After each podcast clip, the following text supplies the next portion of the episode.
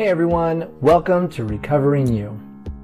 This is a podcast that will take you through a step-by-step guide of what you can expect when you enter into a world of recovery from addictive and compulsive behaviors. You are here to learn how to change, and we are here to give you the tools to get there. Hey guys, thanks for coming back and joining me. Uh, once again, and you're not just joining me, you are joining a whole slew, a whole panel, a whole group of amazing guys in this season finale, season two of Recovering You. I, man, I, I keep getting more and more excited as these episodes go on because we just, I keep getting more people and more stories, and it's just, it's growing and it's getting bigger, and we are reaching more people, and I'm getting more comments and more exposure. And it's just, man, I'm just like so hyped about all this. And so what I really wanted to do, and I've been wanting to do this actually for, for quite a while, I have been wanting to do a, uh, a panel discussion with a bunch of mentors.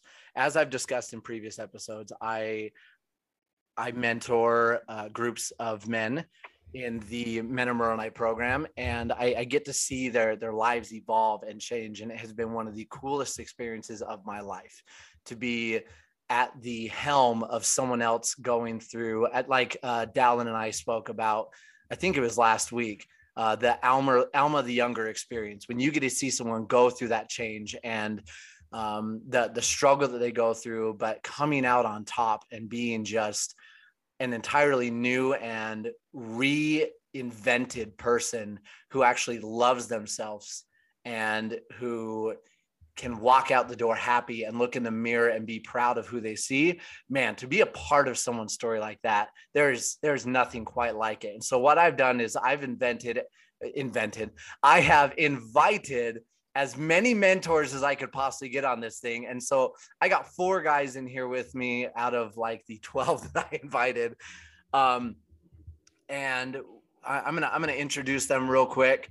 Uh, and I'm gonna do first names only just because I we didn't go over who's cool with their last name being shared. But I got my man, uh, my man Jeff, who I went through mentor training with. So I got to see him every week because we were going through classes and getting certified. Then uh, I got my boy Seth here as well. He is actually the director over my area of uh, Phoenix, and so he's kind of my boss in the program, and he's an amazing guy and steps in whenever uh, I'm lacking, which so so he's stepping in every single week, so I'm I'm always lacking, and uh, Seth is always stepping up, and he's awesome.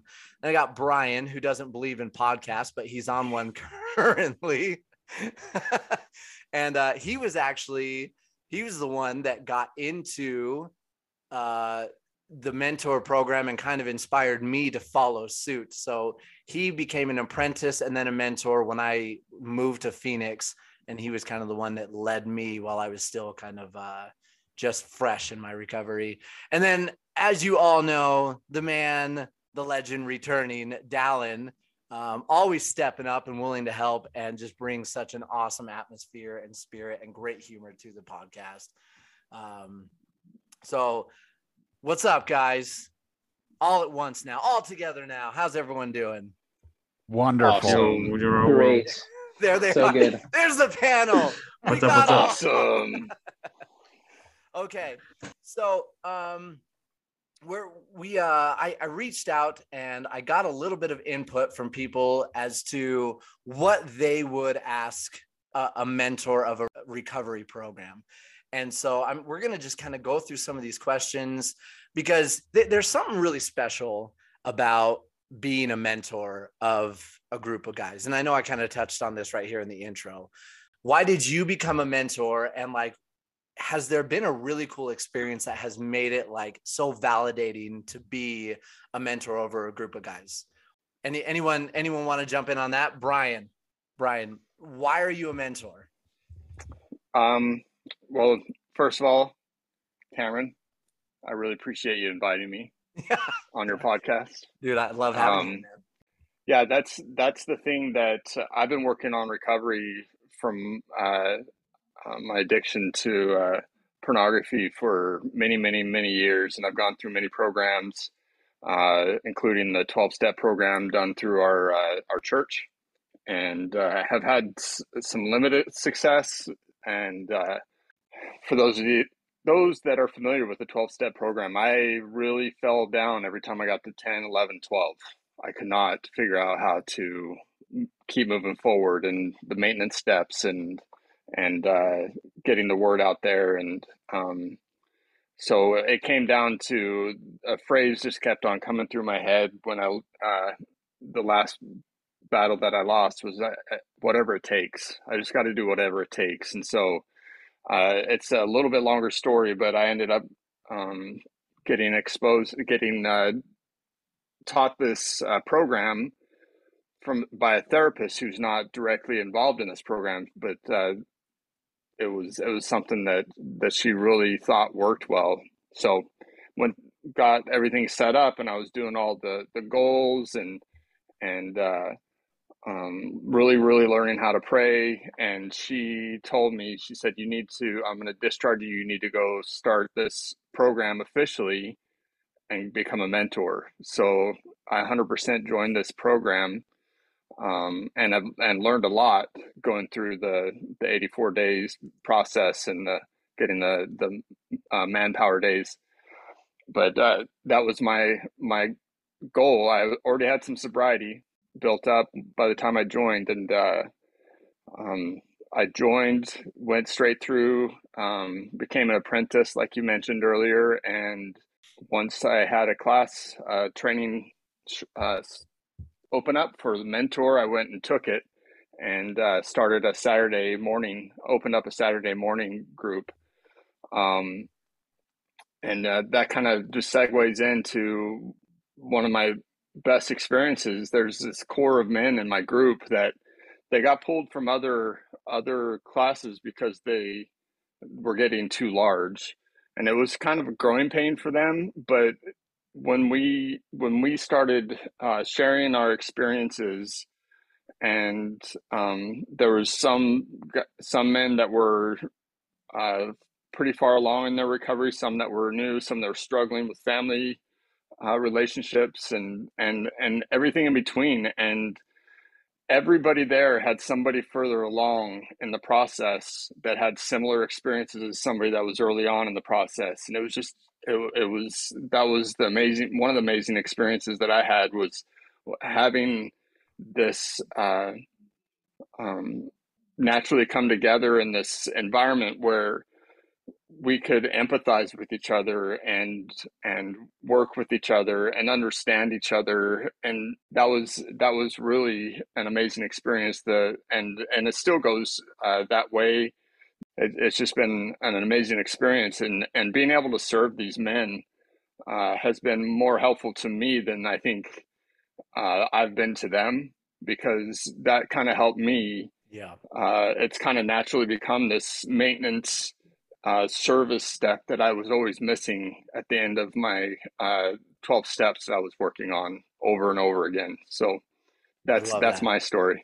I, I love that, man. I uh, one one thing I want to point out that I, I love that you said in there is that you said you one hundred percent joined the program. Now, when someone says they one hundred percent join a program, they are like cannonballing into recovery. They are committing their lives to a new type of lifestyle, to live differently, to evolve and to grow and to fully commit to a change. And so I, I love that you said that. And then I love that you pointed out the accountability that being a mentor poses for someone. There's a lot of times that you'll be on the threshold of like, man, no one's going to know if I lose a battle. And then you remember, except all the men in my group that I will have to show up and face up to and say, guys, I know I'm supposed to be your leader, but I screwed up. And there is, there is something very hard and very difficult and very humbling about like knowing that you're going to have to face that kind of music. Like, in my opinion, it's easier to go and talk to a bishop than it is to tell your group of men that you have failed them in that sense. And so, yeah, it absolutely holds you to this higher standard. So thank thank you for that, Brian. Uh, Dallin, you had something you wanted to put in there. Yeah, I, um, kind of piggybacking off what Brian was talking about, um, my my reasons for becoming a mentor and my reasons for staying a mentor are, are different. But uh, my reasons for becoming a mentor were were entirely selfish, right? I um, I graduated from the program, I think, two times. Um, and when I, when I went through the program and I was doing my daily manpower rituals, et cetera, and then I would get to a point where I'd be like, you know what? I think I'm good. I can just go off on my own. I don't need to keep coming to group every week. I'll be fine. And I'd leave and I'd last about a year. Um, and then I'd lose a battle and I would start going downhill real quick. And be like, ah, oh, I got to get back into it. Then I got back into it. And then the second time I was like, you know what? This time I'm, I'm getting married, and getting married solves all your pornography addiction problems, right? It's, yeah, man. You never get tempted again after you're you married. Never. Oh yeah, never. Totally never. Uh-uh. All yeah, that's it. Just totally goes away. So, and, and hopefully you can hear the sarcasm in our voices, because that's that's not true. Anyway, so yeah, a year into that, I I'd left the program again. Thought I could handle it by myself, and, and lost again. Finally, the third time I came back, I was like, I gotta stop leaving. This is really bad. I am at war, but I'm deserting my unit. I'm just pretending like I'm not on a battlefield and I'm getting absolutely demolished because I, Dude, that's great I'm, imagery. I'm, yeah. I'm ignoring that. that I'm in a fight, that there's an enemy trying to destroy my happiness and the happiness of my family. And I, and I have too much to lose now. And so um, the third time I came back, I was like, I'm, I'm going zero to a hundred real quick. I'm going to graduate from the program again. And then I'm going to become a mentor and a personal warrior trainer. And I'm going to get into school and become a psychologist. And then we get a master's degree and become a clinical therapist, and I'm never leaving the war again. And since then, my life has been so much better to just, um, to just get involved in the work. And then staying as a mentor has become less about me and more about, um, the fact that it is so, and I'm sure we'll hit on this more, it is so rewarding yeah. and empowering and, and joyful to, to see men turn their lives around. And to see the joy return to their eyes, and to see them gain control again, and then to see them turn around and give that control to Heavenly Father and start being an, a tool and an instrument in His hands. It's it, it's my favorite thing ever. Um, and recently I've had several guys graduate from the program, and I'm sending a bunch of guys off on missions this summer. And my life is just so happy. It's so full because of this, this work um, that I'm involved in. And I could, I, I, I will never let it go because of that. It's so fulfilling. I love it. So, um, anyway, that's kind of my yeah. short statement on that. Yeah. So, so you see that we, uh, we have those that commit to this kind of, uh, mentorship as just, you know, they, they really want to bless the lives of others and hold themselves accountable and really commit to this change. And then you have those that are in it for the money, like Dallin. So yeah, they, tons they jump and tons into of it. Money. yeah.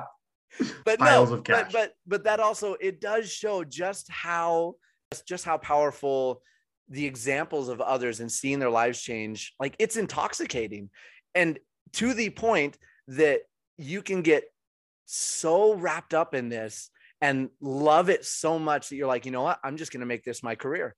I'm going to go to school for this, and I'm going to commit my life to not only living my life this way, but to guiding others to live their life this way as well. So, um, yeah, I think that's awesome, Dallin. I had to tease you just a little bit there. But. Well, and can I just really quick on that? Yeah. I, there was, there was moments in my addiction where um, I was doing everything I knew how to do and just beating my head against a wall. And I remember several prayers where I was like, Heavenly Father, I do not understand. I am giving this my entire effort and my whole being, and I am not successful. And I feel like a failure, and I and I I feel like there's no way out of this. And the answer to that prayer was, you need this experience because one day someone else is going to need this experience. And I just, once I realized that that that that my trials were going to be not just for my own benefit, for but so that I could empathize with other people and and their hardship, it's changed my perspective awesome. um, dramatically. And it's, I mean, I've had some of my most meaningful experiences have been not the times where guys have been so successful, but the times that guys are failing, because I know what it's like and I know how hard it is. And, um, and I'm so grateful for that journey and the journey I'm continually on, um, because it's, it's lonely if you don't do it together. Jeff, you, uh, you had something you wanted to, to add there as well. Sure. Uh, yeah. For me, when I started the Men of Moroni program, um, and my personal warrior trainer kind of put the vision for me that I could do coaching like him. And I was like, man, that sounds awesome. So that was the thing that I was really excited about. So um, that's what I wanted to do first. I wasn't really that interested in becoming a mentor. I was invited by um, some group leaders different times, and I wasn't really planning to do that.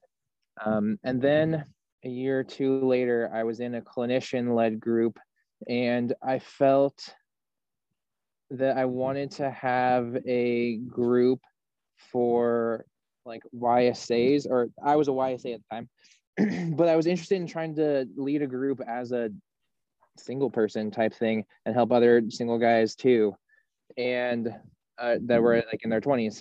And so I decided to switch over and become an apprentice and become a mentor in that. And I have not done that thing that I started for, and it's been awesome. It's, I've been really grateful that I've had a chance to do that. Some of the stuff that, again, I guess selfish reasons, I think that's why anyone starts doing most things.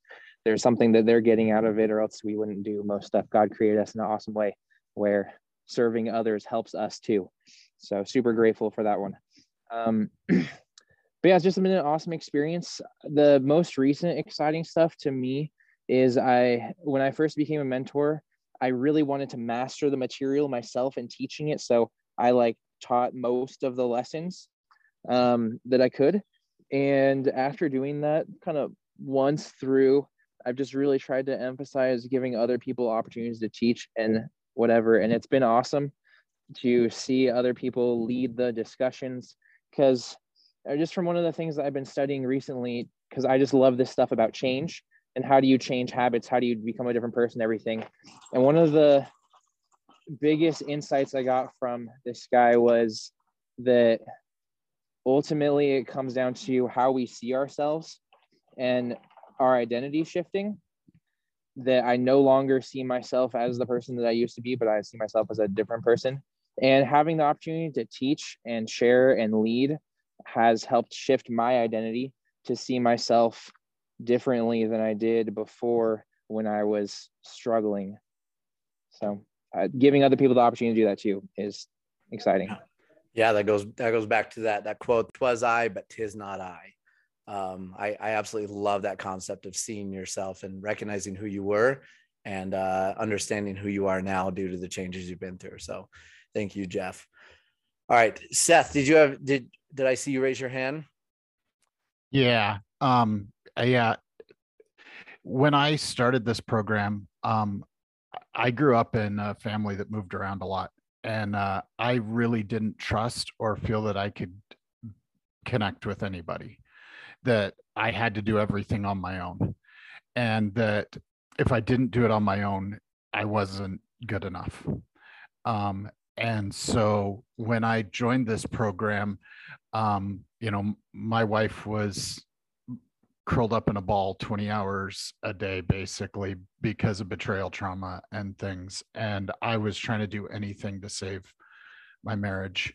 And it was probably, a, I don't know, a month in, um, I put out a message on our chat group and uh, said, um, you know, that I was having a really hard day. And one of the mentors called me and he's like, well, how long has this been going on? And I was like, two, three days. And the question he asked me was, so you just like getting your butt kicked around, huh? You won't trust anybody else. You just like getting your butt kicked alone. And it really woke me up. And from that point on, I made sure that I called one guy every day in group. And it made such a difference for me. And then I got to where I would, in my study every day, pray about, help me find something to share with somebody today. Help me find something that I can bless somebody else's life with. And then praying and asking who needs help and having names come to mind and calling them. And sometimes it was, oh my gosh, I needed somebody right now.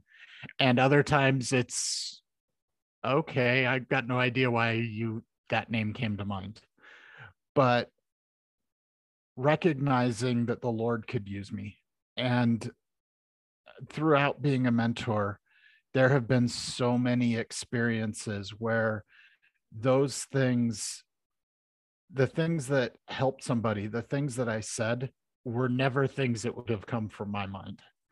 And recognizing how much the Lord is involved and how much the Lord loves these other men is so, so powerful. And I love being able to be his hands and touch the lives of some of my brothers and hopefully help them find it earlier than I did and not wait as long and not destroy themselves and their marriages as long. Um, but one of the, the coolest things is hearing something that you told somebody that they, you know, were like not understanding, come back through somebody else and hear that it went through like two or three different people and it was, and it's made a difference in multiple lives and they're sharing it now. And that is so, so cool. Yeah.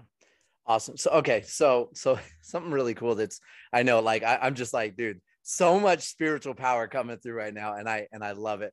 I love that this was almost like a great way to get to know each of these guys on the panel. And this is such an awesome, like, intro segment. And, and what I love that you said there, Seth, and what, what I've realized that is kind of a, an underlying foundation to each of our stories is the reason that we become mentors is because there is power in turning your life over to the hands of Heavenly Father and saying, look, I'm willing to be an instrument in your hands. I'm willing to be there for someone that needs me in their life. And, you know, basically saying, I'm yours, um, put me to work. And when you do that, you lose that part of yourself that was so susceptible to every single temptation and whim that pushed you to do something wrong. And now you find yourself listening to the whispers of the spirit that tell you to do something right, to be there for someone, to show up. And those names cross your mind. And those, you look into people's eyes and you can see that they need help. And that's that. That's why being a mentor is something so captivating, so gravitating for men like these that are that are here with me today, is that this gift is given to those people that choose to become mentors, that they are, you're, you're able to look into the souls of other people and see them as God would see them, not as those people that are making mistakes or failing, but as choice, amazing children of Heavenly Father that just have a struggle in their life, and you get to be a part of their awesome story and recovery. So yeah, Seth. Well, and I think as well is recognizing how many times something that's come up as a thought to share with somebody then makes me adjust something in my life. Um, recognizing, oh man, I see how that plays in my story. And so, you know, as we're helping somebody else, um, we're able to find the things that we may have been missing for ourselves. And it makes it so much better as well. And the, the the different times where somebody doesn't understand what you're saying, and then you have to think of another way to say it. And all of a sudden it pops in, or it makes connections for you that you'd never realized before. And it just gives a whole new perspective sometimes. All right. Well, let's uh thank thank you guys for all your thoughts. Um, great answers. Great ideas. And I think people, uh, I think this leaves people with a really good idea of what it, what it means and the kind of mentality it takes to, uh, to become a mentor. Um, let's get into a couple stories. Are there any powerful experiences that you've had while being a mentor that have really just kind of had a, a major impact, or that have left you kind of in awe of other people's stories that you just, you just sit back and you're like, wow, I can't, I can't believe I got to be a part of this. Like th- this was incredible. Yeah, Seth. There's a, a guy who I work with who's dealing with um, same-sex attraction. And uh, I was traveling and I said, hey, let's get together, which is something I like to do as I travel, um, is meet up different guys that are in that area. And, uh, you know, I said, hey, let's get together. And when I went over to meet him, he's like, are you sure you're okay with this? And um, I was like, yeah, of course, I called you. But I told that story to somebody else and they're like, can you imagine the shame he must be living with? And I remember talking to him and how often he's like, I'm not man enough. I'm not enough. and because he's trying to deal with this. And just realizing the shame and the the the struggles that so many people have really makes a huge difference to get to know them. And it was so powerful to just be able to be a friend, because it was quite obvious that he didn't feel like he could ever have people be comfortable around him if they knew.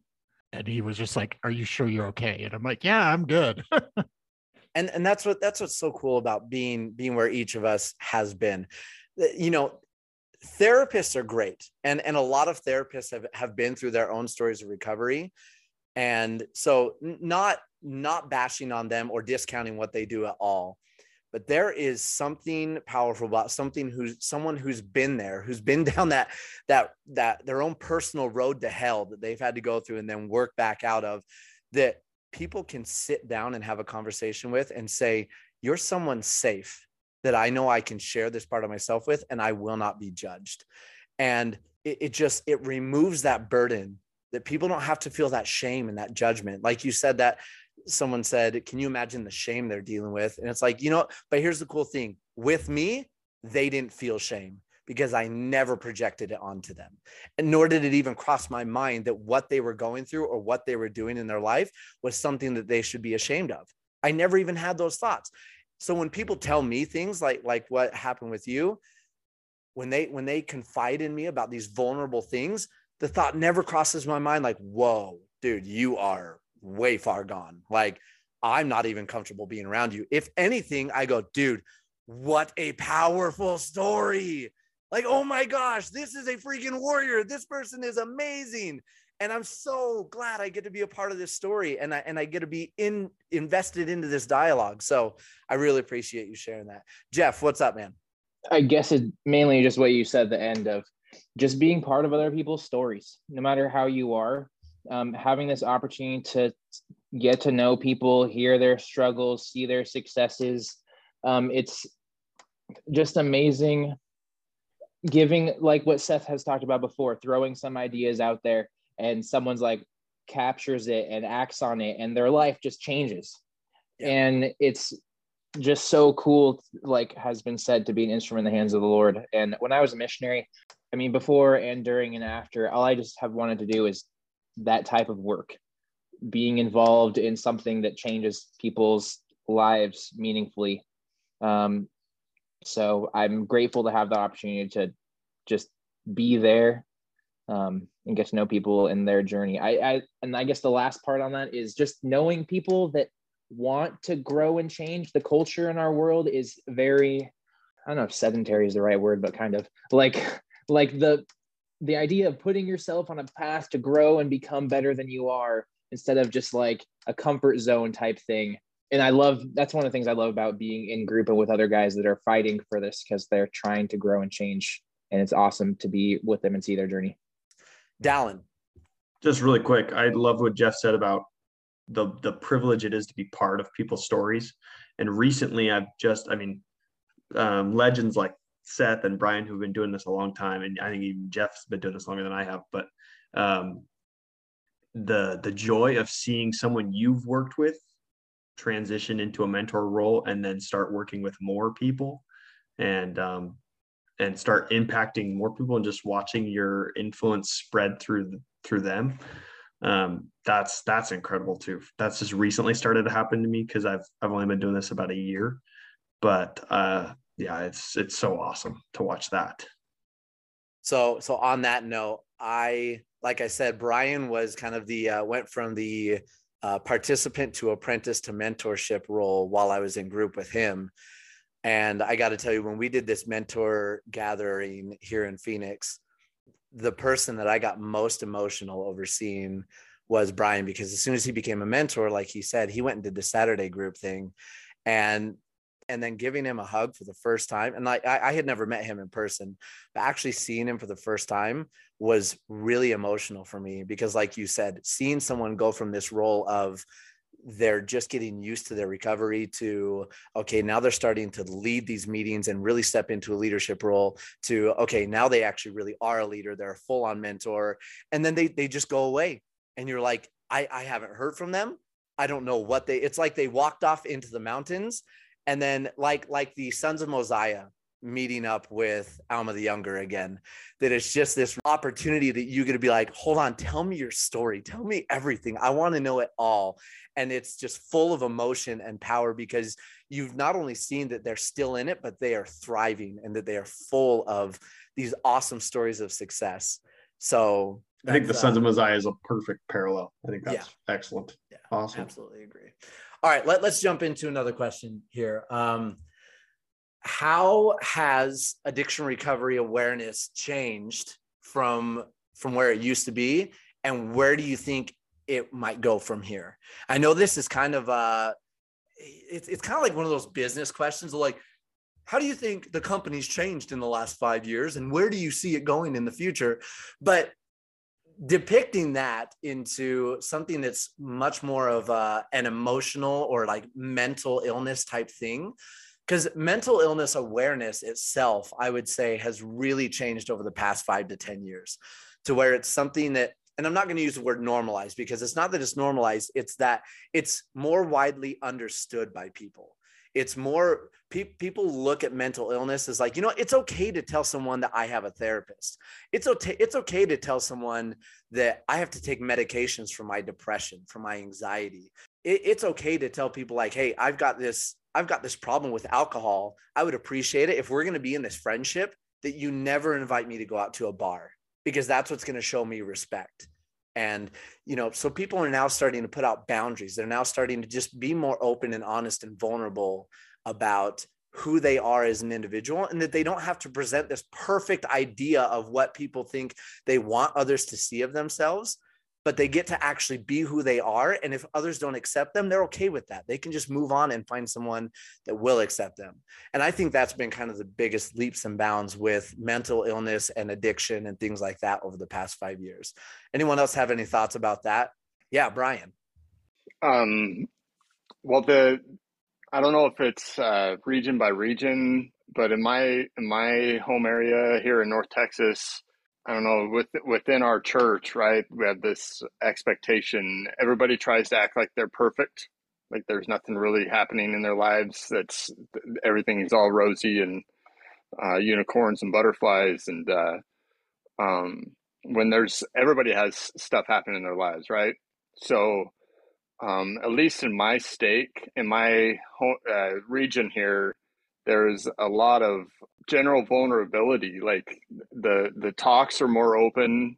Like they're not talking about anything. There's not any like, hey, I, I did drugs and uh, I, I'm addicted to this. And it's usually talking about things that they've worked on, right? Um, and they're they're open about it. And uh, and I've been able to have that same experience, sharing my history in my ward. Um, I've even talked to people at work about it. And in society, porn is not a bad thing, right? It's pretty normal. It's it's very normal. They they think it's kind of abnormal when, when you think when you talk about addiction and and uh, general society, but uh, it's it's something that's, I think, getting more and more traction, that there there are some really really negative effects. Even though it's normal, we have these uh, natural desires that that are God-given, but um, we are asked to put a bridle on them, right? To to rein in these passions and, and use them correctly. And so I think I think it's becoming more normal. And I just wanted to back up a little bit. When I talk to somebody that's failed or feels like they failed, even though that they're even though they're doing really well, I can see them in recovery. They think that they've failed. Um, and they share something with me that's really, really uh, painful for them. I can tell I've changed, because instead of feeling judgy and like, oh man, why did, why do you keep screwing up? Like I have this swelling of, in my heart, like this, a mixture of pain and love for them. Pain because they're, I know what they're going through, and love because I like, it's, it's just something that I've developed over the years of working with these men, because I know them very well. Um, and even if I don't know them, they've come in and they're, I can tell they're struggling. I just ha- have this overwhelming feeling of love for them. Even when I was in my addiction, I was really judgy. Um, even with people that were doing the same thing as me, like uh, and and on, towards myself. So um, that's something that I have seen uh, change. There's more openness and uh, less judgment, and more love towards people that are struggling with these these things. Yeah, I, I think uh, a lot of people, until they've walked a mile in someone else's shoes, they they are going to come off as more judgy. And it's it's more judgy out of ignorance. It's not judgy because they're they're you know a rude individual and they just want to shame people. It's it's the whole concept of when family comes to you and they say just stop, and you you know that can sound that can come off as very judgy, but really it's just ignorance. Because if you ask them, okay, can you help me stop? Can you tell me what to do? They're going to be like, well, no, I'm not the one going through it. And it's like, exactly. And and that's not, that's not meant to throw it back in their face, but it's meant to show like, this is coming from a place of ignorance. You need to understand, I, I want to stop. I don't like doing this. I'm just in my personal journey of trying to understand how to stop, trying to gain the tools and the experience and the lessons necessary to where I can say, not only have I stopped, but I'm under control and I love who I am now. That doesn't happen overnight. When people come to you and they they sound a little bit judgy, and this is to all of you that struggle with addiction, don't, don't get upset with people just because they want you to stop or they want you to change. They want you to change because they're coming from a place of pain. And that's something that we, uh, as those that are in a mindset of recovery, and have been doing this for a while, we understand and we can see, okay, this person is reacting out of fear and pain and trauma that we've put them through. And so it's very easy to understand that. But a lot of people who aren't at that level, they just see it as being attacked. When you're not being attacked, both individuals, the addict and the betrayed, are just going through things, very difficult things that are hard to process and hard to understand. So both parties kind of just got to approach it with an an attitude of understanding and and kindness and non non-judginess, if that is a, a good way to put it. But yeah, thank you for for bringing that up, Brian. Um all right, were, were there any other thoughts? Yeah, Seth. Well, and you know, I can only really speak for myself as far as this goes, but for me, realizing and seeing how the roots of different addictions and different things all come from that we don't know how to cope with something, that we're all trying to deal with things that we don't know how to deal with. And we've unfortunately found bad ways to cope, bad ways to deal with them.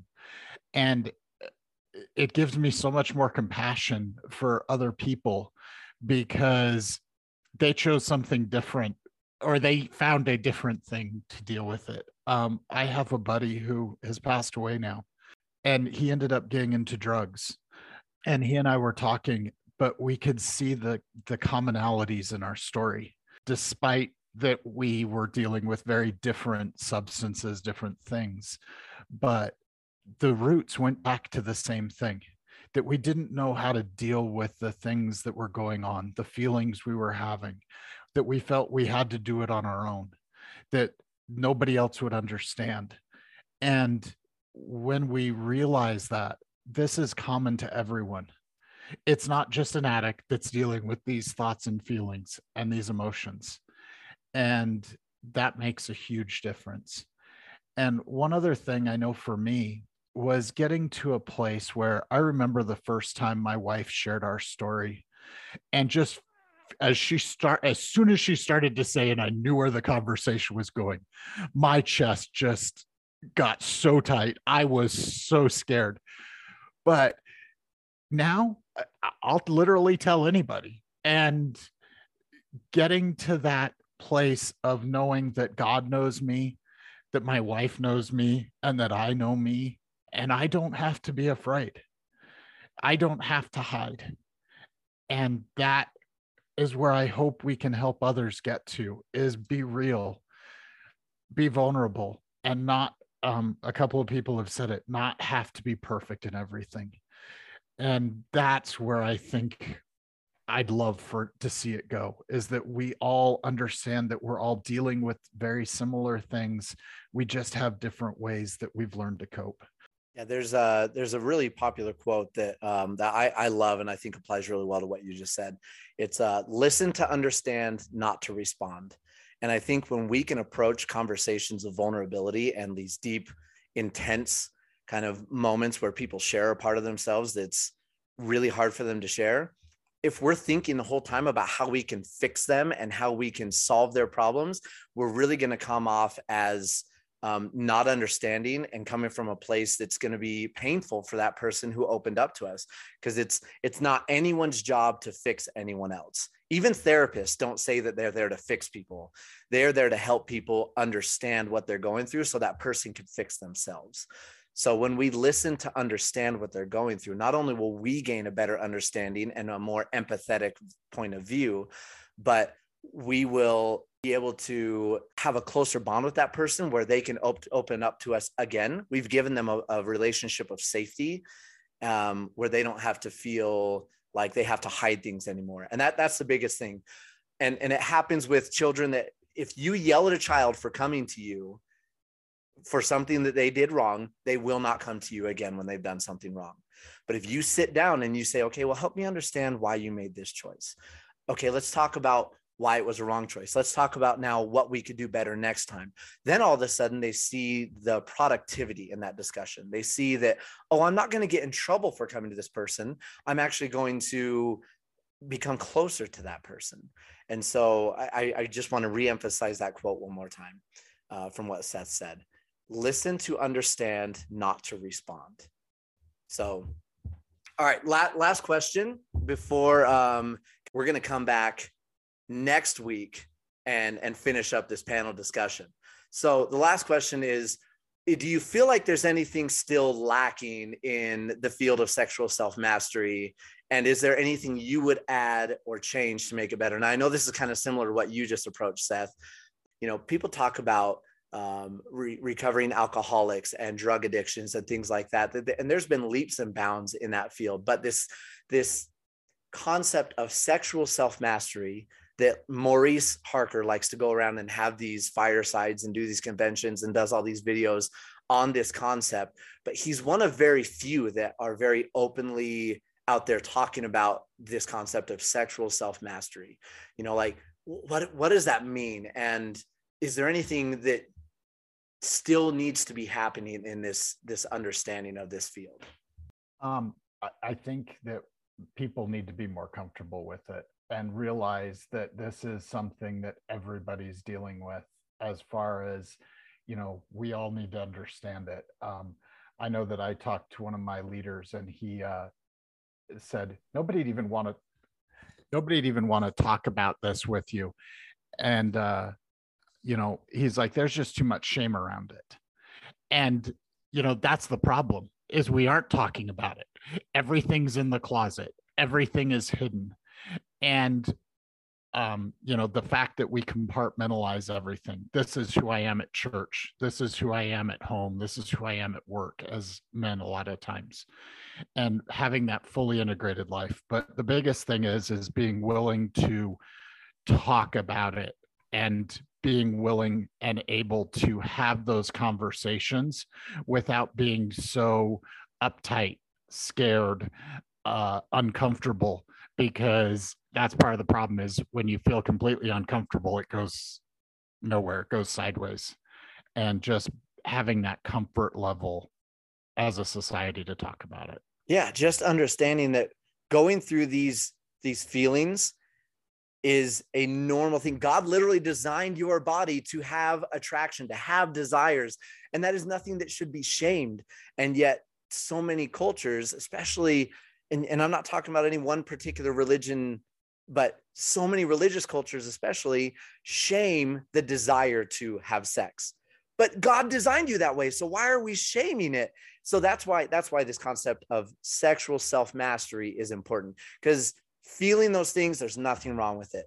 Going out and just loosely throwing out all these things toward anyone that will accept them, that's where there's a problem, where you don't you don't try and reel it in or control it at all. And that's where you can get into trouble. There's been a lot of hands raised. So I, I feel like we've sparked a little something here, and I'm excited. Uh, Dallin, I think you had a question or a comment. Oh, I just wanted to say, I think to to reach that level of comfort that Seth was alluding to. Um, I think Maurice talked about it on your podcast actually a couple weeks ago about these these check-ins we can do with our children, yeah, or with our parents or with our spouses, and you know, ask the question. Okay, we asked the question maybe, you know, how are you doing emotionally? How are you doing socially? How are things at school? How, how are things spiritually? But how often do we ask the question, how are things sexually?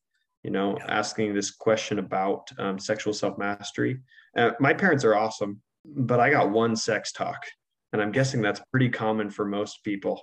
Yeah. Um, and it was kind of just like a here's here's how it works type of deal. Not not so much about um, you know, how to how to manage those urges in my life. I got a, a, a slightly more in-depth one later in my life with my dad, but where, you know, I think, I think the right way to do it, um, and the way my parents have expressed they wish they had done it more is, is just these frequent, more casual check-ins, right? Yeah. Um, where it, it doesn't become this super intense and nerve-wracking and emotionally distressing experience to talk about um, this huge part of our existence, but instead it's, it's just another element of our well-being that we need to be keeping in check, making sure it's healthy and cared for, and that we can communicate to those people we love in our lives about sex and about our, our sexual self-mastery. So I think just increasing um, the light shed on this in, in an appropriate and um, respectful way. But I mean, sexual self-mastery has become like a dinner table conversation almost in my house, because I'm, you know, I'm a graduate. My younger brother's a general. My sister's a, a graduate from from Daughters of Light. Um, so it's just like, it's become, it's become Dude, commonplace, and it's that's awesome. Powerful, man. That's awesome. It's super powerful. It's great. Yeah. yeah. Will you pass the mashed potatoes? Oh, by the way, how's your porn addiction? That's, dude, that's, I'm sorry. I think that is absolutely amazing. Uh, Brian, and then Jeff, you guys both raised your hands. What's up? Yeah. It's just echoing a lot of what Dallin already mentioned. It's been mentioned before. It's, Uh, I think a big thing is teaching the youth uh, what he- healthy sexuality looks like, um, that it's not something to be ashamed of or scared of. Uh, they get separate messages, no matter, almost no matter what religion you are. You get one message at Sunday school, and then you learn, you hear opposite thing at school, and there's a lot of confusion and misunderstanding. And um, so uh, I think that's, that's a big direction that will help. Um, getting uh, that self-mastery before you start to twist it in your in your own life, um, and and use it for for ways that are outside of your values would be something that's really important to accomplish. Absolutely. Um, all right, Jeff, what was uh, what was your thoughts? I feel like one thing that kind of just hit me as um, Brian was speaking was one thing that would really help. Maybe this isn't right. I, I guess in our society in general, like respecting God's laws would be really cool. Um, and what I mean by that is I feel like one of the, the challenges is that there's a lot of like the, the idea of accepting who you are um, has kind of gone a little bit over the top, and realizing like living the commandments of God is a blessing. And so, like, I don't know, just being able to talk about the all the different ones, and I guess not being, I guess, shamed also from struggling with them. I, one of the other things I really wanted to say was that I lo- have loved a lot of what Seth has said so far on this podcast. Um, as he's spoken, I, I've written some stuff down. I've really felt the spirit pretty strong. So, I, if you ha- if you if you missed it, re-listen to some stuff that Seth said, and you can feel um, the spirit in there. And Seth, I think you had one one more final point to make. Yeah, um, you know, I think everything in society is pushing that you should be interested in sex and sexuality so young. You know, they're pushing it into the the little kids. And I know for me, I was in my mid-teens before I was really, you know, interested in girls. My wife has talked about how, you know, it was for her mid-teens before she was really interested in guys. I mean, you know, they were there, but it wasn't really of much interest. Um, and our daughter recently came to us and said, you know, that she was worried that she was broken or that something must be wrong with her because she wasn't really interested in, um, you know, guys yet. And we're like, no, that is totally normal. That is, you know, some people are earlier than others, but there's so much in our society that's pushing that you should be dating and in a relationship as young kids, and it really is setting a lot of kids up for failure. That's just my thought. So just just uh, a couple of days ago, I was sitting down watching a T V show with uh, with my daughter, and you know, there were teenagers in it, and they started like they started kissing and doing things, and she got this like fearful look in her eyes, and I started having the dad panic moment, like, oh shoot, what's going to happen? And I, I paused the T V show. And she looked at me and I looked at her and I was like, what would you do in this situation? And it turned into this opportunity to communicate that, you know, I wasn't just like, oh my gosh, don't look, like you're going to be corrupted. But it was like, okay, let's turn this into a real world situation. You're going to have a boyfriend, obviously, in the future, and you're going to enjoy kissing. It comes on naturally, as, as you said, Seth, for each person in kind of their own individual time. And it's important for our, our children and people to understand, like, okay, not only understanding what they're feeling and when it happens, but to know what to do when that situation happens, because they've already gone through it in multiple conversations with people. And so, you know, just taking things like that where we don't react out of, we don't like react in shock and fear and try and hide it from our children, but that we make it part of their growth and understanding and let them ask questions. So, um, okay. We're, uh, we're actually going to pause this till next week. Uh, there's a, there's about four more questions we're going to go through. I am absolutely loving this, and I'm super excited to carry on this conversation. Thank each and every one of you, uh, for showing up and for all the amazing insights. And gosh, this is just, I'm just stoked to be a part of this. So, for all of you that are listening, if you have any thoughts, if you have any comments, please don't forget to reach out, share this episode, um, write down some things that you heard, and we will look forward to resuming this next week.